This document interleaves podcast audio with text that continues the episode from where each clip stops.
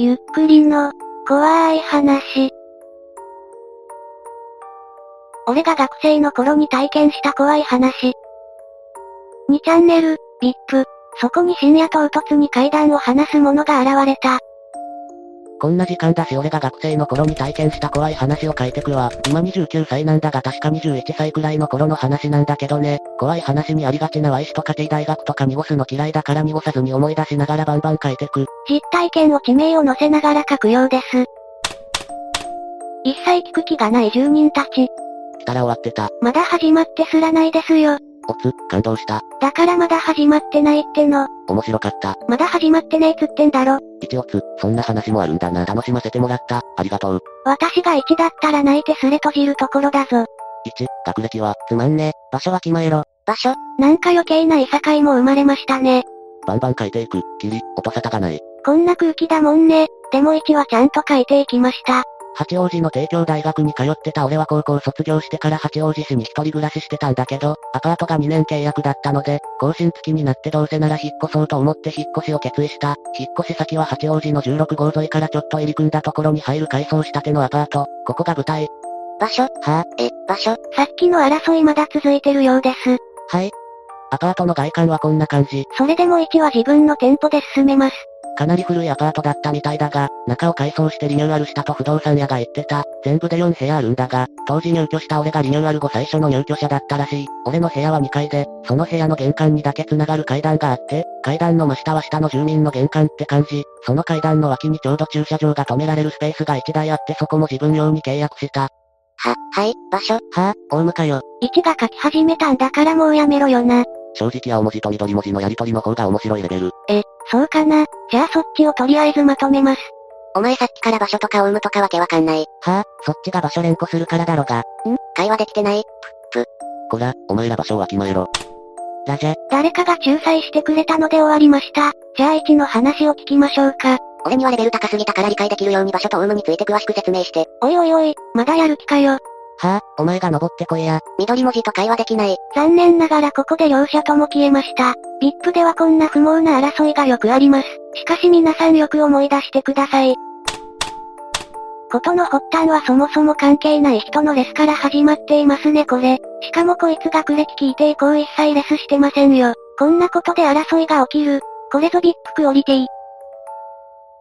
まず部屋に入ると、左に急な階段があって登り切ると。あ、まだ続いてました。ここまでの話を忘れた人は戻ってみてくださいね。右側にドアがあって開けると屋根裏部屋という隠し部屋があったんだ。ロフトに憧れてた俺にとってかなりインパクトがあって、決め手はこの部屋の存在だった。とりあえずアパートについてはもういいか。住み始めてから夜中に速攻人生初の金縛りにあった。しかも呼吸まで苦しいというダブルパンチ。こんなの初めてだった。そんで玄関のドアをコンコン。てノックする音が聞こえた。ちょうどその日はすっげえ雨で、雨音が当たってるだけだと思いたかったが、金縛りにあってる俺は心霊現象にしか感じなかった。その日から俺の体調なんかおかしくなったんだよね。急に動悸がしたり、手足が痺れたり、精神的な病気じゃないのって言われたりしたけど自分には全く心当たりがない。夜、車の運転中に急に心臓がバクバクしてなんかやばいって思って路肩に車止めて休んでたら手足が痺れて、足がピーンってなって手がクロスになった書いててよくわかんないけど、とにかく全身が痺れて動けなくなって一緒に乗ってた友人に救急車呼んでもらった。足がピーンで手がクロスとかなんなんだよファラオかよ。こんな状態で金縛りとか、気品を感じますね。医者の診断だと、過換気症候群って言われた。当時の俺にはなんでこんな症状になっちまったのか疑問でしかなかった。もうすでにオチに近づいてきたけど、学校が終わっていつも通りアパートに車で戻った時に決定的な事件が起きた。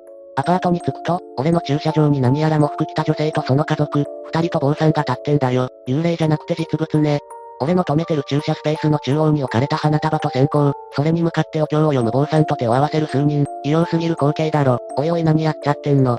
って思う前に、なんでこんなことしてるのか知りたくてしょうがなくなり、坊さんに近づいて、すいません、この駐車スペース自分使ってるんですけど、何かあったんですかって聞いたんだよ。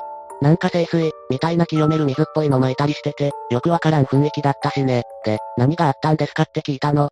そしたら女性の人が、ごめんね私の主人がね、ここで自殺しちゃったのよ。って、は、ここって、俺の部屋で、って2階の自分の部屋指さしながら聞いたら、1階のこっちの部屋ね、自殺したのはここなんだけどね、って駐車場を指さして言ったんだよね。話を聞くと、この駐車スペースで車の中で排ガス自殺したらしい。でも入居してから2週間は経ってるし、俺が入居した時から1階には誰も住んでなかったし、普通こういうのって自殺した直後だと思うじゃん。だからあんまり聞きたくなかったけど、え、いつ亡くなったんですか？って聞いたのよ。そしたら、その女の人っつってもおばちゃんだけど、半年くらい前、とか言うの。で、ああ、そうなんですか、は、なんで今更、って思って話聞いてたら坊さんが、困ったことにまだ成仏してくれないのよ。って言ったんだよ。ああ成仏してないんですね。は、成仏してないって何？つうかなんで成仏してないってわかるのってなったよね。まあその日から坊さんの、成仏してないみたいなのよ、の一言が頭から離れなくなった。怖くなって友達を呼んで無理やり止めさせたりした。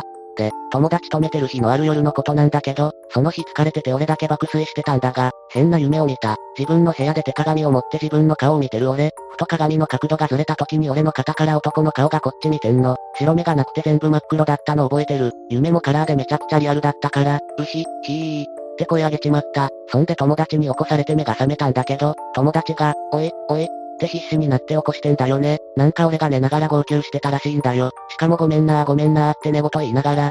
で、なんか色々怖くなって大家さんに事情話したんだよね。すんなり敷金も礼金も返してくれたよ。ただ、事情話してる最中に、たく、こっちの許可も取らないでそんなこと、供養みたいなこと、やりやがって、って言ってたの覚えてる。で、数日後引っ越し作業してたんだけどまた坊さんとその家族が駐車場に来て供養してんのよ。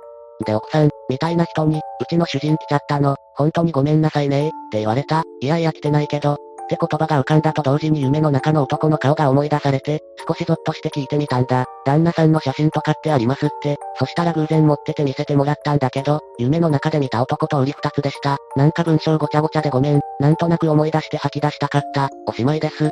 この奥の緑のアパートのから見て右側向かいにもう一棟アパートあるのよ。そこな、時間ある時行ってみ。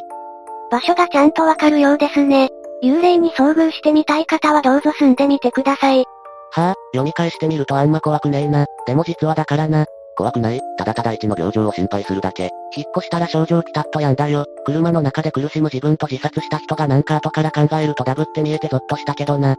築何年か覚えてないすまん覚えてない少なくとも昭和だったはず。ここですれは終わっています。実は階段なのでオチがちょっと弱かったですね。では八王子にまつわる短い怖い話をもう一つ言ってみましょうか。学生時代、私は八王子に一人暮らしをしていました。ある時、埼玉の久喜にある友人の家に遊びに行きました。友人の家に着き、インターホンを押すと、中から、鍵開いてるから入ってこいよ、と友人の声。玄関を開けて入ると、そこはなぜか私の部屋だったんです。びっくりして外に出ると、やっぱり八王子の私の家の玄関前なんです。わけがわからない状況で困惑していると、友人から携帯に電話が入り、お前、どこ行ったのコンビニ、と聞いてきました。